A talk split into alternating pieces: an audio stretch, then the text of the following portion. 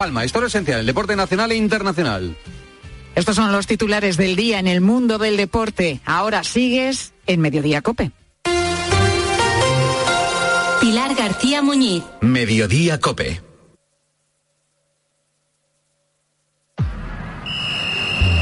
Deportes. Deportes. Cope Bilbao. Estar informado.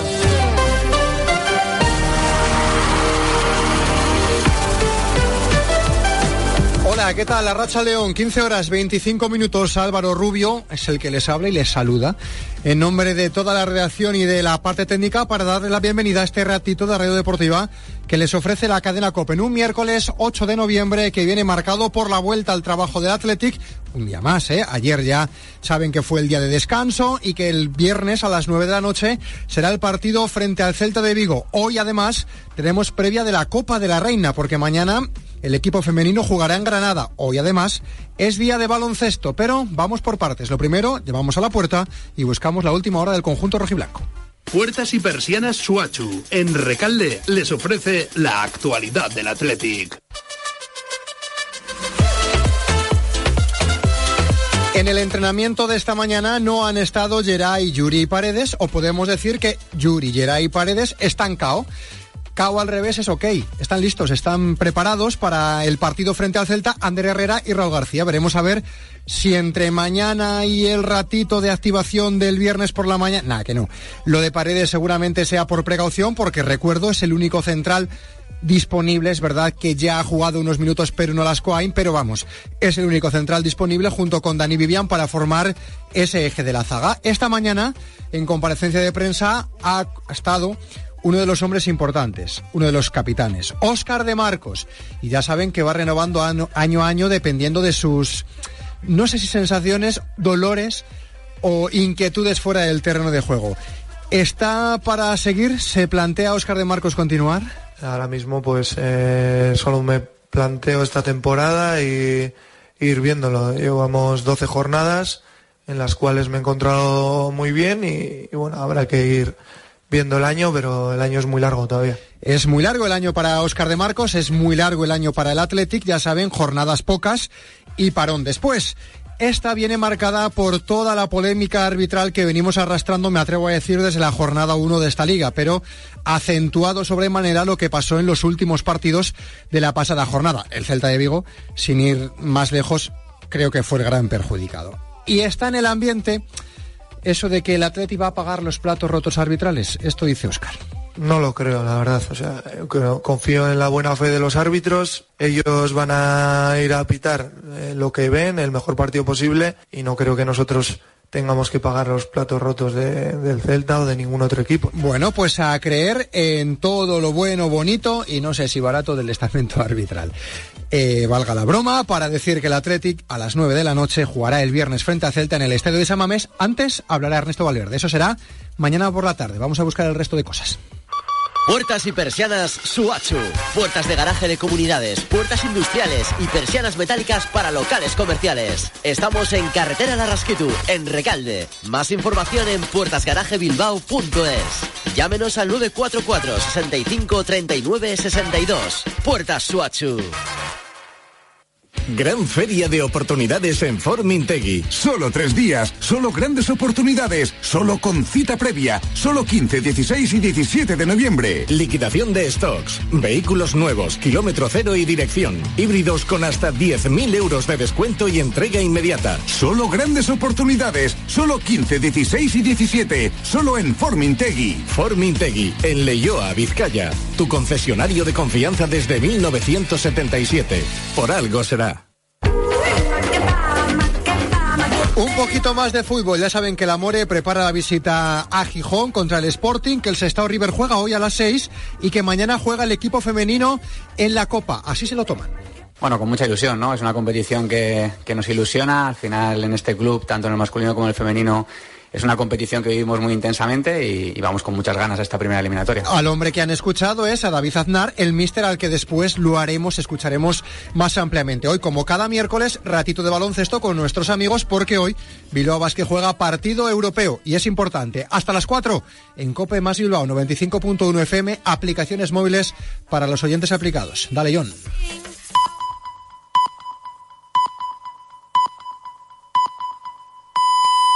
Son las tres y media, las dos y media en Canarias. Pilar García Muñiz. Mediodía Cope. Estar informado. ¿Te acuerdas del Watergate? Fue una investigación periodística que a principios de los 70 destapó un escándalo de espionaje político que le costó el puesto ni más ni menos que al presidente de los Estados Unidos, a Richard Nixon. Ese caso es esencia pura del periodismo, investigación para sacar a la luz verdades incómodas con el poder. Pues algo parecido es lo que ha pasado en Portugal.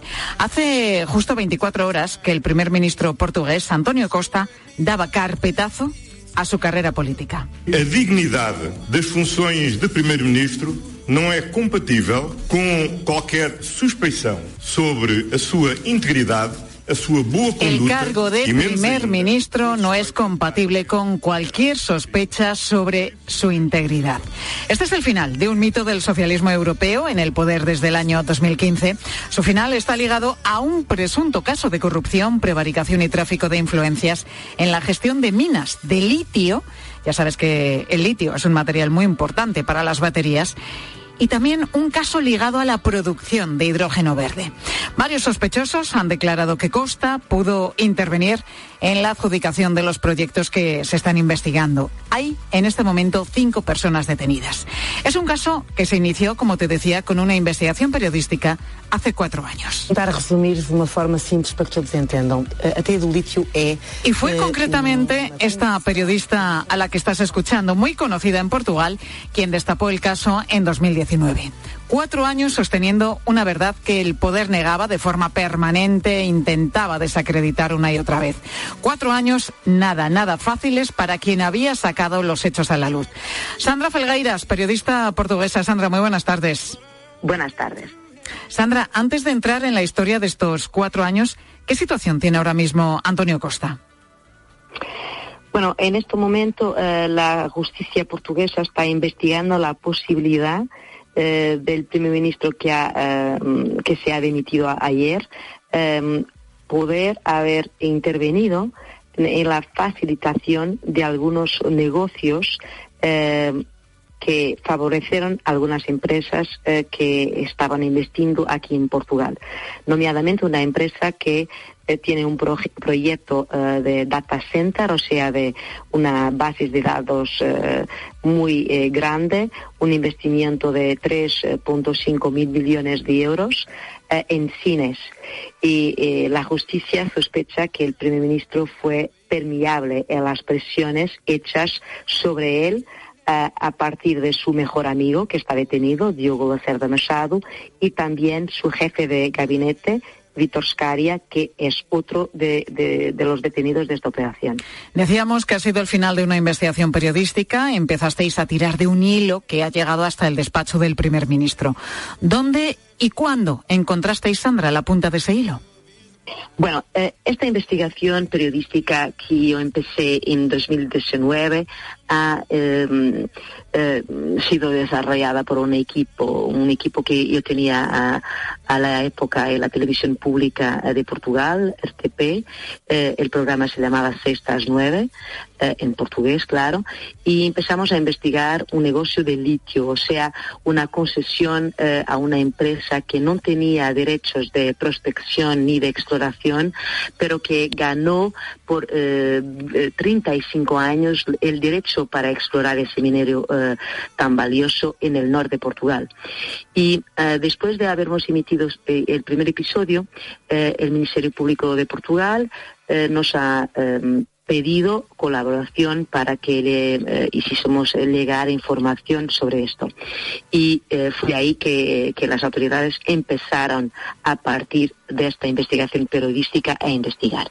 O sea, la primera página de la investigación judicial es justamente el programa periodístico eh, Cestas 9 de la RTP en marzo de 2019. Y después de esto, eh, la investigación de la justicia ha también eh, por las eh, intersecciones telefónicas hechas, comprendido que allá del litio había también negocios con hidrógeno y este negocio del data center que ha hecho estos cinco detenidos que están hoy a ser presentes al juez. Al juez. O sea que la investigación empezó con el litio, pero se desarrolló mucho más eh, mientras estos cuatro años han pasado. Y en todo este tiempo, en esos tres, cuatro años, has eh, mantenido esta investigación viva contra viento y marea. Entre otras cosas, saliste de la televisión pública portuguesa. Bueno, y me puedo imaginar que no han sido años precisamente fáciles, que, que habrá habido muchas presiones de todo tipo, además, porque efectivamente la información pues ha acabado con un gobierno. ¿Cómo han sido, Sandra, estos años? Bueno, que lo que te puedo decir es que actualmente soy eh, orgullosamente periodista y presentadora del principal periódico televisivo de una cadena eh, llamada TVI y en Portugal, eh, que es una cadena privada en Portugal, y salí de la RTP después de 22 años de trabajo en 2021, después de haber concluido que no tenía capacidad para continuar luchando contra una máquina muy eh, difícil que no me eh, entregaba los recursos humanos ni técnicos para que se pudiera hacer investigación periodística libre y eh, profunda en la cadena pública. todo lo demás está escrito. estuve en una comisión parlamentar cuando este uno de estos programas fue suspenso poco antes de las elecciones de 2019 y, las conclusiones caben en las personas. Eh, yo hice solamente mi trabajo.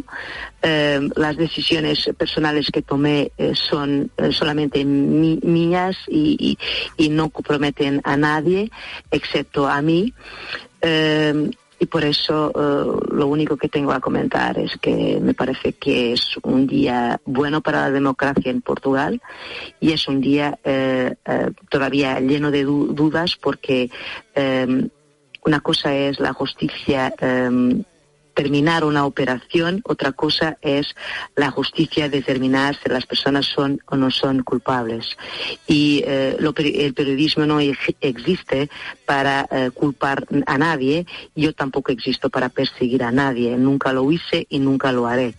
Eh, lo importante aquí es que el periodismo haga su camino, que investigue y que pueda informar la opinión pública libremente sobre lo, que pasa en su país y después que las autoridades hagan su trabajo.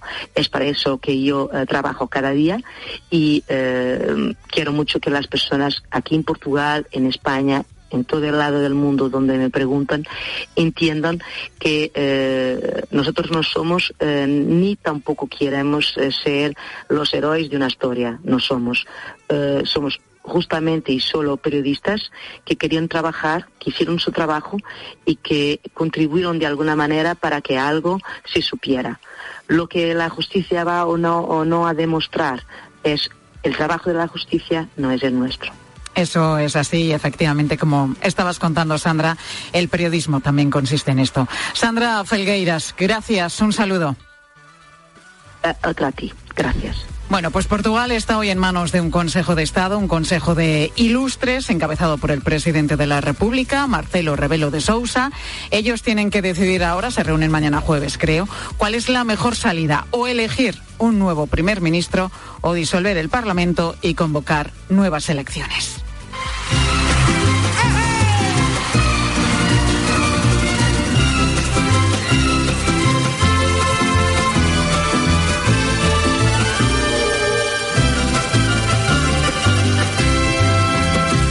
Solitaria camina en la esquina, la gente se pone a murmurar, dicen que tiene una pena,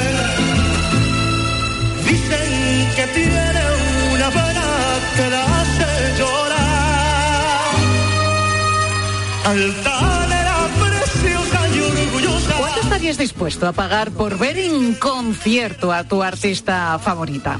o favorito. Bueno, esto te lo pregunto porque estos días hay gente que está pagando, agárrate, más de 1.400 euros por ver con permiso de Bad Bunny al artista latino más internacional y taquillero de la historia. Luis Miguel. Son casi seis años sin ver a Luis Miguel en España, así que para muchos el precio bien lo vale para volver a escuchar canciones como esta. Amor, amor,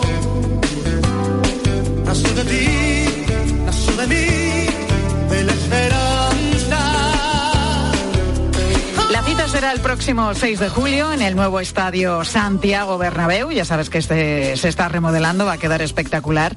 Y los incondicionales de Luis Miguel esperan con ansia ese momento. Será el viernes cuando se pongan a la venta de manera oficial las entradas para el concierto, aunque ya desde este pasado lunes y hasta mañana jueves está abierta la preventa, eso sí, para los clientes de una entidad bancaria.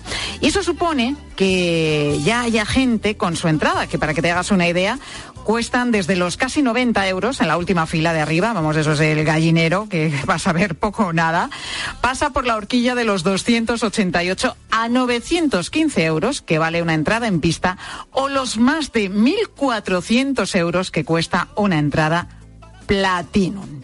Y una de esas personas que ha decidido gastarse ese dinero en ir a ver a Luis Miguel es Luisa. Ella tiene 48 años y desde los 7 dice que es fan del cantante.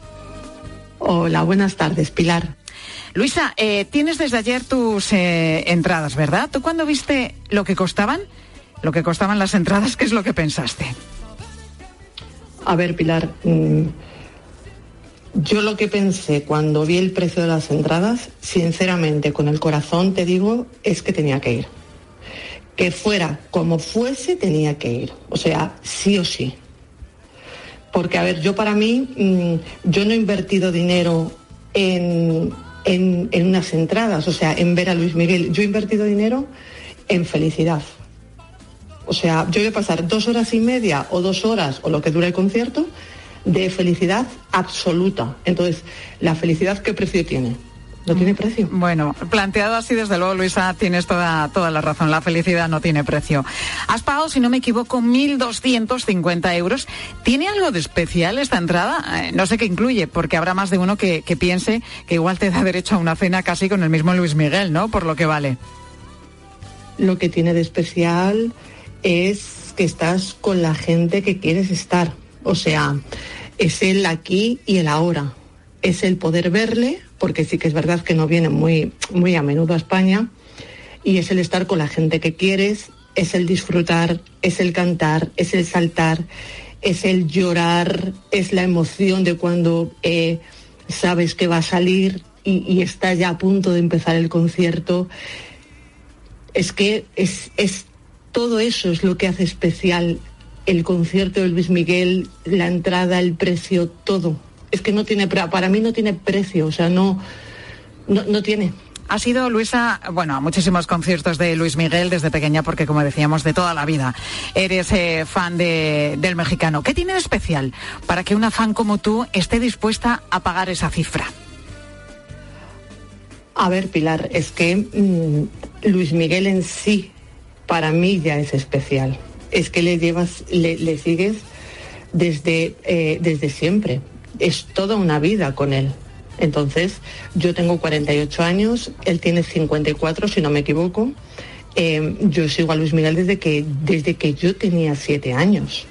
Entonces, él en sí es especial, el personaje, todo. O sea, mm, es defenderle mm, por sobre todas las cosas. Es que es él, es Luis Miguel, es la leyenda, es el mito, es el nunca haber querido contar nada y ahora eh, sí contarlo, por ejemplo, la serie que ha hecho en Netflix.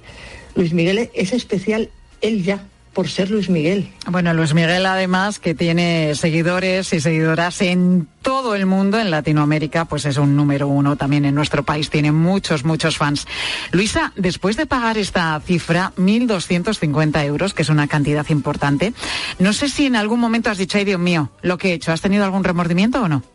No, no dudé para nada, Pilar, para nada en absoluto. O sea, creo que he invertido mi dinero en felicidad. Lo volvería a hacer eh, cinco veces más. Lo que dure ese concierto, el tiempo que dure, yo te aseguro con la mano en el corazón, Pilar, que voy a ser absolutamente la mujer más feliz del mundo. Y no quiero emocionarme eh, diciéndotelo, pero voy a ser súper feliz, o sea, increíblemente feliz. O sea, lo mejor. O sea, es que no, no, no, no hubiera dudado nunca, jamás, nunca. Pues Luisa, te agradecemos muchísimo que hayas estado este ratito con nosotros aquí en Mediodía. Y eso, que disfrutes, que disfrutes en ese concierto el próximo 6 de julio. Todavía queda un poquito en Madrid, en el Bernabéu. Un concierto en el que seguro, como nos dices, vas a ser muy feliz. Gracias a vosotros siempre. Gracias, Luisa. Bueno, pues eh, ya vemos, ¿eh? ya vemos que hay gente a la que le merece la pena todo con tal de ver a Luis Miguel en concierto, pero oye, eso no quita para que haya también otra mucha gente a la que le parezca que el precio de las entradas, no solamente de este concierto de Luis Miguel, de otros muchos, ¿eh? de otros grupos, de otros artistas, pues eh, parece que los precios están disparando. La misma siempre tú. Amistad, ternura, qué sé yo. Bueno, la incondicional, ¿eh? Este es el tema de Luis Miguel, compuesto por Juan Carlos Calderón, un hombre que fue fundamental en su carrera y con el que le llegó el éxito a, a Luis Miguel. Bueno, las redes sociales están inundadas estos días de mensajes del tipo, pero, pero ¿qué ida de olla es esta? O voy a abrirme un crowdfunding para poder pagarme una entrada para ver a Luis Miguel en concierto. Y todo esto nos ha llevado a preguntarnos, Sofía Buera, muy buenas tardes. ¿Qué tal, Pilar? Buenas tardes. El, eh, ¿Por qué? ¿Por qué se pagan estas cantidades que a algunos bueno, les puede parecer desorbitadas por asistir a un concierto. ¿De qué depende de que un concierto valga más que, que otro? Enseguida hablaremos lo del precio dinámico, porque esto también tiene su aquel y sobre todo influye, pero nos dicen sobre todo los responsables que se debe a causas de producción, ¿no? Todos los costes se han encarecido en nuestro día a día y también eso ha supuesto que se encarezcan esos costes de producción. Esos costes suponen aproximadamente el 70% de lo que vale organizar un concierto, el 30%. Que es un porcentaje muy importante. Muy ¿eh? importante, porque el 30% se lo lleva el artista, es de tre- hablamos de 3 de cada 10 euros, 7 se los está llevando lo que cuesta organizar. Hemos hablado con Pino Saglioco, presidente de Live Nation, uno de los mayores promotores de conciertos de todo el mundo. Ha traído, por ejemplo, a los Rolling, a Paul McCartney, a los Rolling Stones. Oye, ¿y ¿sabías que Saglioco también fue el hombre que junto a Freddie Mercury y a Montserrat Caballé para Barcelona? Pues para no te- Barcelona pues no te- 92. no lo sabía. Pues él, es el, el, el autor, el que consiguió juntarlos. Vamos, o sea que en es una figura es- muy importante en la industria musical. Le conocen y nos decía que, que, básicamente son los principales costes. En el caso, por ejemplo, de artistas, como es el caso de Luis Miguel, de artistas latinos, también sucede con Shakira, por ejemplo, o con Marc Anthony, como normalmente sus paradas en Europa son solo en España. Por el tema del idioma, claro. Exacto, hace que los costes de producción se encarezcan todavía más. No es lo mismo hacer una gira europea donde esos costes los amortizas entre diferentes conciertos que no tener un único concierto y eso hace que se encarezca el precio.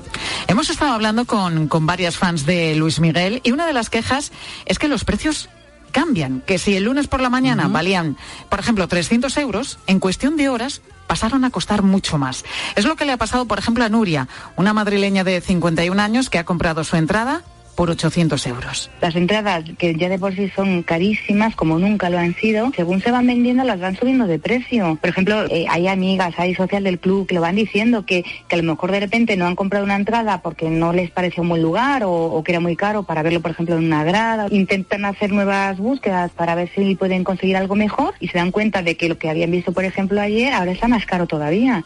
Aquí Bueno. es lo que te digo del precio dinámico. ¿Por qué cambian los precios? Pues esto se debe a la oferta y la demanda. No son todas las entradas, ¿vale? Aproximadamente son un 10%, pero esto hace que si son muy solicitadas, ¿vale? Si en los primeros minutos que se abre esa preventa o la venta empiezan directamente a, a volar de las manos, vaya subiendo el precio y se vaya disparando. Esto en España no lleva muchísimo tiempo. Estamos hablando de hace cinco años llegó el primer sistema de preventa, pero sobre todo es después del COVID cuando se ha popularizado, ¿no? Y, y esto hace que el precio pueda llegar incluso a multiplicarse por 10 sin ser de reventa. Sin ser de reventa, porque estamos hablando de los precios oficiales, de los precios originales. Y otro día le dedicamos un capítulo a la reventa, pues fíjate, si se están vendiendo ahora mismo las entradas de Luis Miguel a 1.450, precio oficial, lo que puede llegar en la reventa. Sofía, lo sorprendente de todo esto es que da igual lo que cueste, que las entradas al final todas se venden. Todas se venden. Nos decía Pino que, que en el caso de las entradas VIP son las que antes se agotan, las que menos se gastan son las más baratas. Y para que te hagas una idea de cifras extraordinarias de qué es lo que pueden incluir, por ejemplo, Taylor Swift, que actuará el 30 de mayo en 2024, se han vendido entradas normales, sin ser de reventa, por entre 3.000 y 6.000 en un escenario con base VIP. Rolling Stone llegaron a costar en reventa, eso sí, 12.000 euros una entrada VIP que llevaba bolsa, monedero y atención personalizada. Beyoncé en julio del año pasado, 3.000 euros en el concierto de Barcelona la entrada VIP. Y en la preventa los precios llegaron hasta los 2.185. Metallica, más de 3.000 para julio de este año, ¿eh? Es la entrada más exclusiva, por cierto, porque incluye acceso a incluso a que conozcas a dos miembros de, en el backstage, te hagas una foto y tal. ¿Y qué es lo que pasa? ¿Qué es lo que nos dicen los promotores? Que al final lo que estás comprando no es un producto, no es un servicio que tenga un precio, es una experiencia, es un recuerdo para toda la vida. Felicidad, como nos decía hace un momento Luisa, que ha pagado 1.250 euros por ver a Luis Miguel el año que viene en concierto. Bueno, esto te preguntábamos a ti, oyente de Mediodía Cope, ¿tú pagarías eh, esa cantidad eh, por ver a tu cantante favorito? ¿Cuál es el máximo que has pagado en un concierto, en una entrada de fútbol, un musical o cualquier otro espectáculo? ¿Y qué nos han dicho, Sofía, los oyentes? Pues Jesús, por ejemplo, de Cantabria, ha recordado también en esto, hablando de música y de conciertos, al que fue eh, un gran rockero. De joven, pues fui a un concierto de Miguel Ríos en un pueblo de menos de 10.000 habitantes y nos costó, nos costó 100 pesetas el, la entrada al concierto y disfrutamos como enanos y estuvimos ahí bailando y cantando con el concierto de Miguel Ríos en Laredo. Y bueno, pues eso es asequible a todos los bolsillos, claro. Bueno, Miguel al que Ríos, bueno, bueno, al que es, porque es una leyenda y que sea desde luego el inmortal. granadino Miguel Ríos con este bienvenidos con ese Rock and Ríos que, que, fue todo un éxito.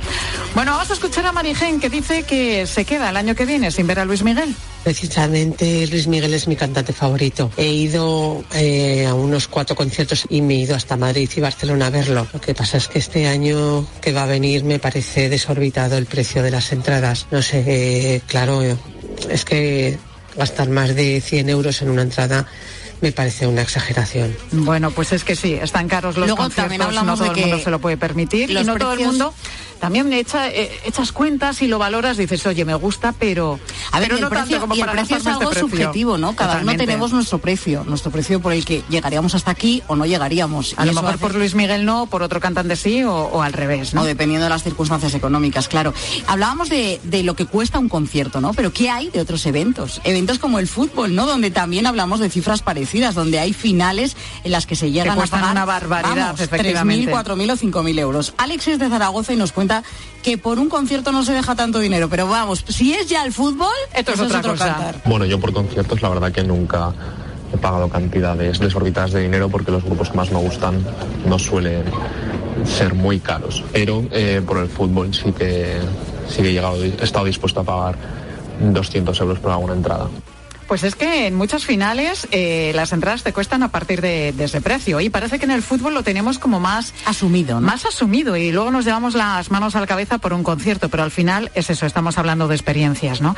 Jonathan nos habla desde Fuenlabrada para contarnos cuál fue el concierto de su vida. Pues la verdad que el concierto de mi vida, sin lugar a dudas, fue el de Rosalía, pero yo en la última gira pagar 114 euros por estar en primera fila, a mí me parece desproporcionado, una vergüenza. Bueno, 114 euros. Es que claro, es que depende de cómo vaya tu economía o las ganas que tengas también, porque a veces Sí. dices, venga, lo invierto en esto y me lo quito de otras de cosas. otra cosa, porque hay gente que dice, para mí estamos es más de importante esto que irme de vacaciones. Yo Claro. tampoco lo pagaría, pero aquí en la redacción tenemos compañeros que sí. A ver, esto es así. Gloria, antes de pagar tanto, cree que hay mejores opciones de gastar ese dinero. Pues no pagaría mil euros por ver a mi artista favorito en un concierto así tan multitudinario que tú estás al fondo, no ves nada, solo lo ves en las pantallas. Pues bueno, igual es mejor verlo en la televisión. No, lo sé, eso es lo que pienso. Sí, sí, sí, es que muchas veces es eso. es- bueno, eso sí, el concierto se retransmite, claro, pero bueno, también lo puedes comprar luego el DVD y verlo. Hay, hay muchas opciones. Todavía queda en Porque DVD. claro, en el concierto de Luis Miguel estamos hablando que las de entradas de 1.400 euros son las, lógicamente, las que estás casi rozándole la mano. Luego las de pista cuestan entre 200 y pico, creo que era, y 900 euros. Y luego hay entradas que son un poquito más baratas, entradas de ciento y pico euros, que están en el gallinero. Como dice Gloria, es que es probable que ahí veas muy poquito poquito. En el Bernabéu es que vas a necesitar, eh, pues casi... No, gafas, anteojos, ¿no? Anteojos, Estos como se de dice, unos prismáticos, para poder ver un poquito la cara de Luis Miguel, decir, ah, pues sí, es él, o si no, estás pendiente de No las como pantallas. Luisa, que la hemos escuchado antes, que le va a caer la gotica de sudor de... Hombre, Luisa, es que está encantada. Le va a rozar, ya te lo digo yo. Vamos eh, con una última oyente. María Victoria de Madrid dice que su chico le regaló unas entradas muy caras para ver a su grupo favorito. Pero confieso que Emilio pagó 600 para ver a los Rolling en el Bernabéu. Claro, mi chico que es, es un angelito. Y la verdad es que muy contentos de, de haberlos visto. Yo creo que son las entradas más caras que hemos pagado. Pero bueno, mira, que nos quiten lo bailado. Aquí se lo está Ahí camelando para el próximo concierto. En primera fila, en el espacio de después de los VIP. Joder, Victoria, vaya chicos, 600 euracos la entrada, ¿eh? que también es una cantidad importante. Bueno, es lo que nos han dicho los oyentes. Vamos con Pilar Cisneros. Tocaya, buenas Hola, tardes. Tocaya, ¿qué tal? ¿Cómo estás? Buenas tardes. ¿Qué nos Pues vais a contar? Mira, que la ministra en funciones, Nadia Calviño, ha anunciado que tras la investidura convocará una reunión con la banca para ampliar las medidas que se recogen en el Código de Buenas Prácticas para poder ayudar a personas hipotecadas con el objetivo de beneficiar también a las clases medias. Bueno, vamos a analizar esta cuestión, ¿no? Que con la subida de las hipotecas hay gente que lo está pasando muy, muy mal. En la tarde de COPE.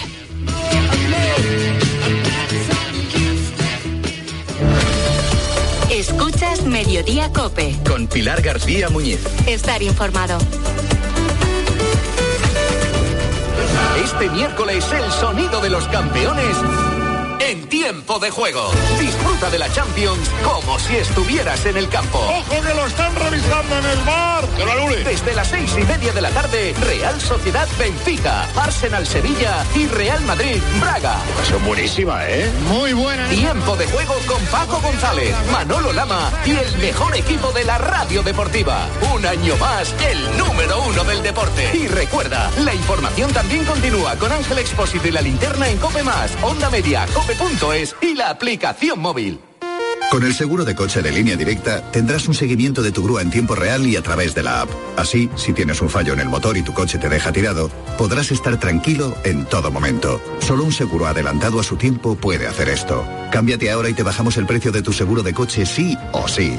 Ven directo a lineadirecta.com o llama al 917-700-700. El valor de ser directo. Consulta condiciones. Soy David de Carlas. Si tienes un impacto en el parabrisas, no esperes a que se rompa por completo. Entra directamente en carlas.es, elige día y hora y te lo repararemos en solo 30 minutos. Carglass cambia, Carglass repara. En Renfe nos hemos dado cuenta de que compartimos el mismo viaje contigo, pero no solo el viaje en tren, también compartimos el mismo viaje para ser cada vez mejores. Por eso, tenemos un plan de inversión de cerca de 5.000 millones de euros para renovar nuestros trenes. Y con este plan, en 2026, Renfe tendrá la flota más moderna de toda Europa. Renfe, tu tren. Empresa patrocinadora del equipo paralímpico español. Hazte ahora de legalitas y siente el poder de contar con un abogado siempre que lo necesites. Llama gratis al 900 605 o entra en legalitas.com. Elige tu Cope Bilbao. 97.8 y Cope Más 95.1 FM. Pues nos llevamos este lavavajillas, que es el que más dura, ¿no? No sé, vamos a pensarlo un poco que acabamos de llegar. ¿Pensar el qué? Cuando descubres que están diseñados para durar 20 años. Lavavajillas Miele, claro. Cómpralo ahora en distribuidores oficiales, tiendas Miele y web. Movernos. ¿Cuándo hemos dejado de hacerlo? La tecnología sirve para nunca parar de encontrar nuevos caminos. Descubre lo lejos que puede llevarte aprovechando que vuelven los 10 días Kia del 9 al 20 de noviembre. Kia. Movement that inspires. Ven a Más Motor, concesionario oficial Kia en Erandio, Baracaldo y Durango o visítanos en kia.com. Vive el concierto de despedida de Lorenzo Santamaría, un referente en el pop melódico y romántico con números uno como Para que no me olvides, Si tú fueras mi mujer, Bailemos o Solo por ese amor. Para que no me olvides. Lorenzo Santamaría, tras una carrera meteórica en España y Latinoamérica, se retira de los escenarios. Fueras mi mujer. Lorenzo Santamaría, 9 de noviembre, Teatro Campos Elíseos. Entradas en web y taquilla teatro.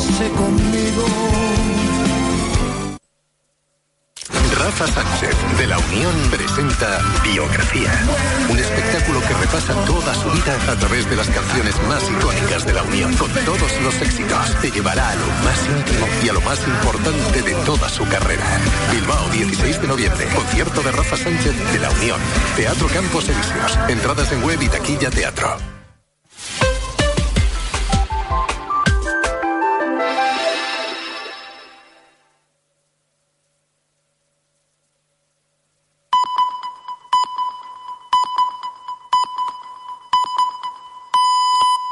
Las 4 de la tarde, las 3 en Canarias. Con Pilar Cisneros y Fernando de Aro, la última hora en la tarde. Cope, estar informado. Muy buenas tardes a la gente, gente. Que hay algo que no se explica y que no explique nadie nunca. Por si acaso alguien pregunta. He de confesar que algunos de los temas de la canaria Valeria Castro eh, me gustan, me gustan. Dice en esta canción que hay cosas que nos explican que no caben en un manual ni de física ni de filosofía. Pues es verdad.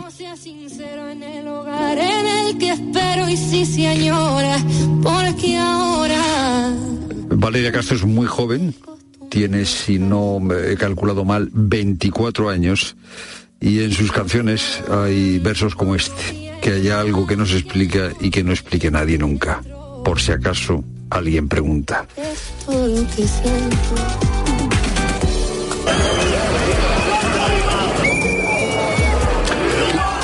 que no, que no.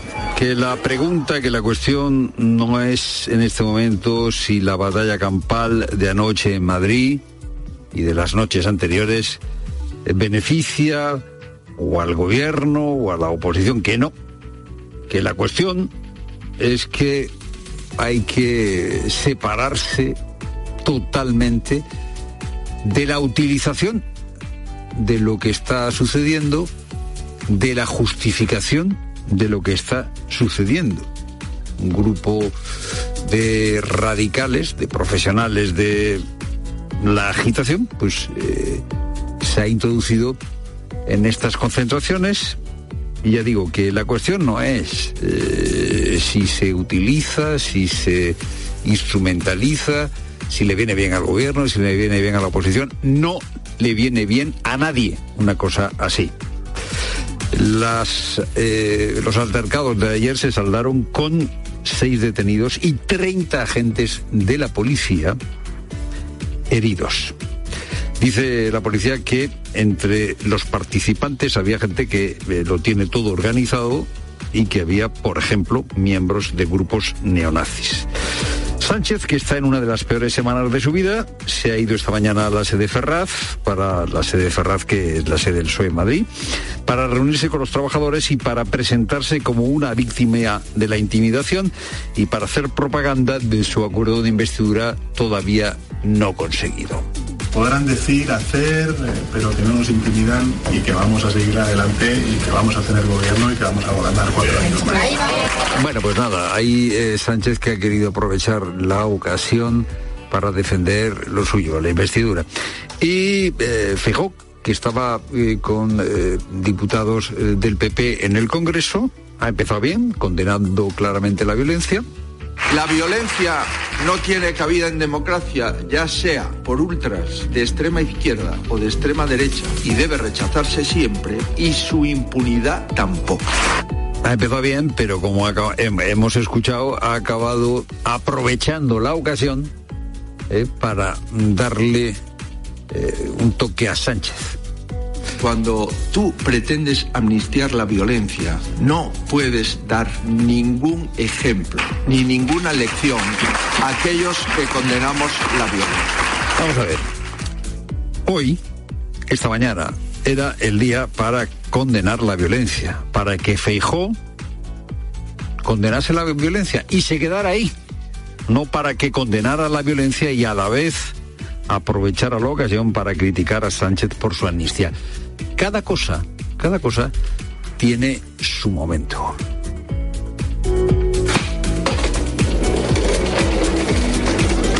Y Santos Cerdá va y viene con su maleta a Bruselas, eh, a Madrid, vuelve, no sabemos si está en Madrid, si está en Bruselas, esto está parado. El reloj de la negociación está parado, por lo que sabemos, Puigdemont quiere una amnistía muy, muy, muy, muy amplia, que en realidad es indefendible desde el punto de vista jurídico. Y mientras tanto disfruta, disfruta llevando de ronzal de un lado a otro a Sánchez, a Santos Cerdá y al Partido Socialista, dejando claro que el que manda es él. Es lo primero, no lo único. Buenas tardes, Pedro Cineros. Buenas tardes, Fernando. Buenas tardes a todos. Y el Hospital San Pau de Barcelona ha realizado la primera reconstrucción total de abdomen del mundo. Es el caso de Rosa, una mujer que tuvo un accidente de tráfico hace cuatro años y que hoy ha mejorado su calidad de vida gracias a esta técnica pionera en la que se han utilizado músculos de su espalda y de su muslo. José Antonio González, del Servicio de Cirugía General y Digestiva, nos ha contado en Mediodía Cope qué supone esta intervención. Los pacientes antes del desarrollo de estas técnicas, cuando se les tenía que eh, extraer una parte importante del músculo de la pared abdominal, se tenía que sustituir con tejidos sintéticos, tanto eso limitaba la, la capacidad de hacer ejercicio y al utilizar un músculo del propio paciente y volverlo a conectar a la arteria, a la vena y al nervio motor, que es lo más importante en este caso, se recupera la función normal y el paciente puede hacer una vida exactamente igual que la que hacía antes. ¿Y cuántos cuartos de hora hay en tres cuartos de hora? Pues es la pregunta a la que en Francia solo la mitad de los alumnos de 11 años han sabido responder correctamente. El Consejo Nacional de Educación Nacional alerta del bajo nivel de matemáticas de los estudiantes. París, Asunción Serena.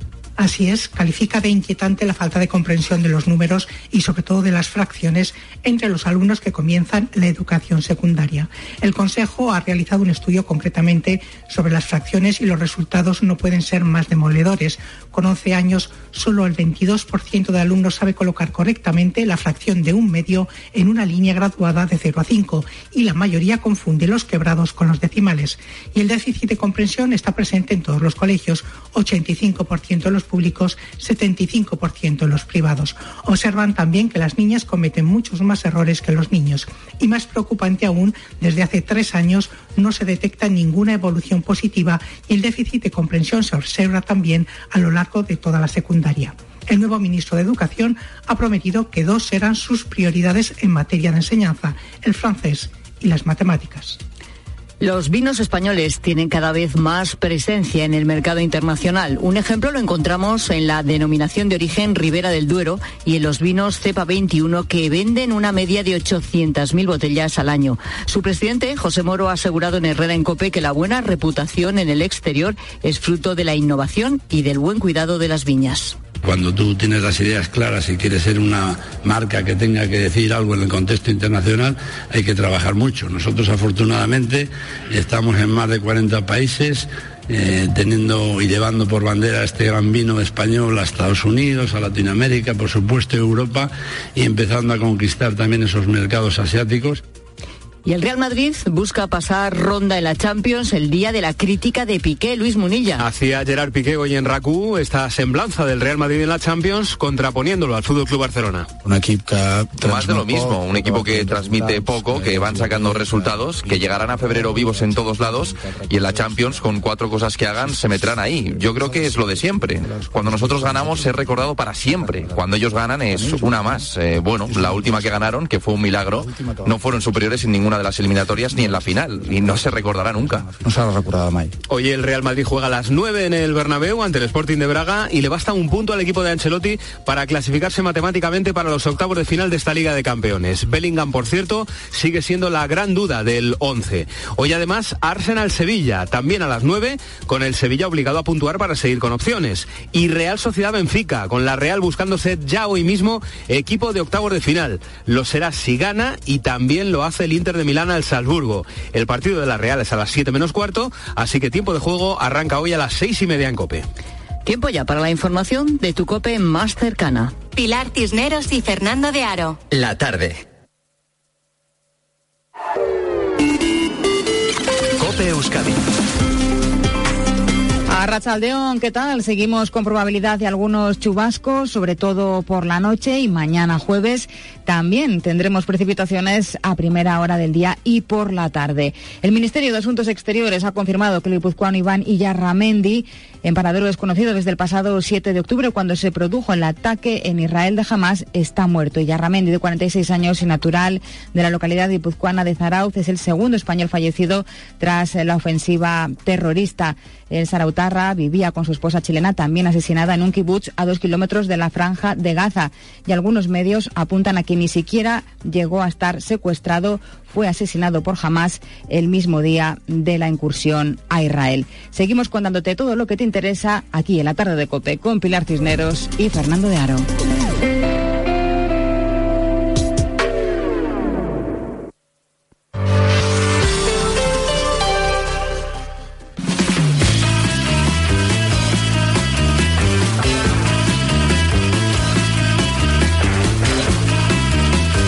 Las 4 y 10 minutos, hora menos en Canarias. Te hablo ahora de Lola. Lola tiene una hipoteca de tipo variable y esto es lo que le ha subido la cuota en tan solo un año. En eh, noviembre del año pasado yo estaba pagando 258 euros con 46. Actualmente estoy pagando 683 euros con 43. Imagínate, pero por si fuera poco, ahora en diciembre le toca otra vez la revisión. Así que te puedes imaginar su preocupación, ¿no? Bueno, estoy realmente eh, temerosa de que llegue el mes de diciembre porque tengo otra nueva revisión. Así que bueno, yo creo que todo esto eh, se está convirtiendo en una situación pues prácticamente insostenible para las personas que tenemos que pagar una hipoteca. Y ahora te hablo de Daniel, que compró una casa con su mujer, con una cuota también a tipo variable. Lo hizo justo después de la pandemia. El primer año, pues bueno, iban desahogados. El segundo le subieron 100 euros ya. Pero es que el tercero, es decir, este año, la subida ha sido de casi 500 euros. Con respecto a cuando la compramos, podemos estar hablando de 700 euros menos al mes. En nuestro caso, pues nos hemos visto obligados a, amortizar y amortizar reduciendo, reduciendo cuota para poder tener eh, menos presión de cara a final de mes. Y la suerte que tienen es que tienen ese dinero para poder amortizar, ese dinero ahorrado, pero no muchas familias pueden hacerlo. Bueno, esta es la situación actual ¿eh? de muchas familias españolas. Mientras, la ministra Nadia Calviño ha anunciado que tras la investidura convocará una reunión, sería la tercera ya en lo que va de año, con la banca. ¿Para qué? Para ampliar las medidas que se recogen en el Código de Buenas Prácticas con el objetivo de beneficiar a un mayor número de personas, a, más familias, ¿no? También a las clases medias. ¿De qué otras medidas y beneficios estamos hablando? Bueno, pues eh, luego lo, averiguaremos, pero tiene mucho que ver con reducir, desde luego, los requisitos, entre otras cosas. ¿Y cuándo se harán efectivas? Claro, esto es una incógnita, sobre todo en el momento en que estamos, que no hay gobierno, ¿no? Y el Banco de España pide esperar otro trimestre más también para afrontar esta ampliación. Pero hay familias que es que esperar tres meses les supone, eh, bueno, pues no llegar a fin de mes, así de claro, porque eh, como vemos es que son cuotas que han subido del orden de 500, 600 y hasta 700 euros con respecto a las cuotas que empezaron a pagar cuando suscribieron la hipoteca. Y eso es muchísimo dinero. Daniel Gascón es escritor, es columnista y colaborador de la tarde. ¿Cómo estás, Daniel? Buenas tardes. Hola, muy buenas tardes. Y es que es eh, llamativo que hasta ahora, en relación a este código de buenas prácticas, la banca apenas ha aprobado un 9% de las solicitudes. Ahora averiguaremos si es que los requisitos son muy altos y por lo tanto no se pueden aprobar más o es que la gente no las solicita. Pero lo que sí parece es que, bueno, en esta situación en la que nos encontramos, esto es insuficiente, ¿no? Sí, que están, supongo que por debajo también de las de las expectativas, ¿no? Porque cuando pides algo, pues esperas que, que más de uno de cada diez pueda eh, pueda acceder, ¿no? Eh, luego, por otra parte, esa cuestión que, que, a veces vemos la, el Estado que es muy eh, rígido burocráticamente en lo que gestiona él y es muy complicado conseguir las cosas, luego a los demás eh, se lo pide con mucho más énfasis, ¿no? O sea que ahí también hay un, es, es, es llamativo, ¿no? Pero desde luego eh, sí que eh, pues pues que hay mucha gente que, que, es una dificultad enorme, ¿no? Para su para su día a día y que lo complica mucho y que es un problema social eh, que es muy muy grave. Bueno, voy a saludar a Patricia Suárez, que es la presidenta de ASUFI, la Asociación de Usuarios Financieros. Ellos siempre tienen datos e información de primera mano al respecto. Hola Patricia, ¿qué tal? ¿Cómo estás? Hola, muy buenas tardes. Buenas tardes. Como decimos, la vicepresidenta en funciones ha anunciado este martes en el Senado que quiere extender, ¿no?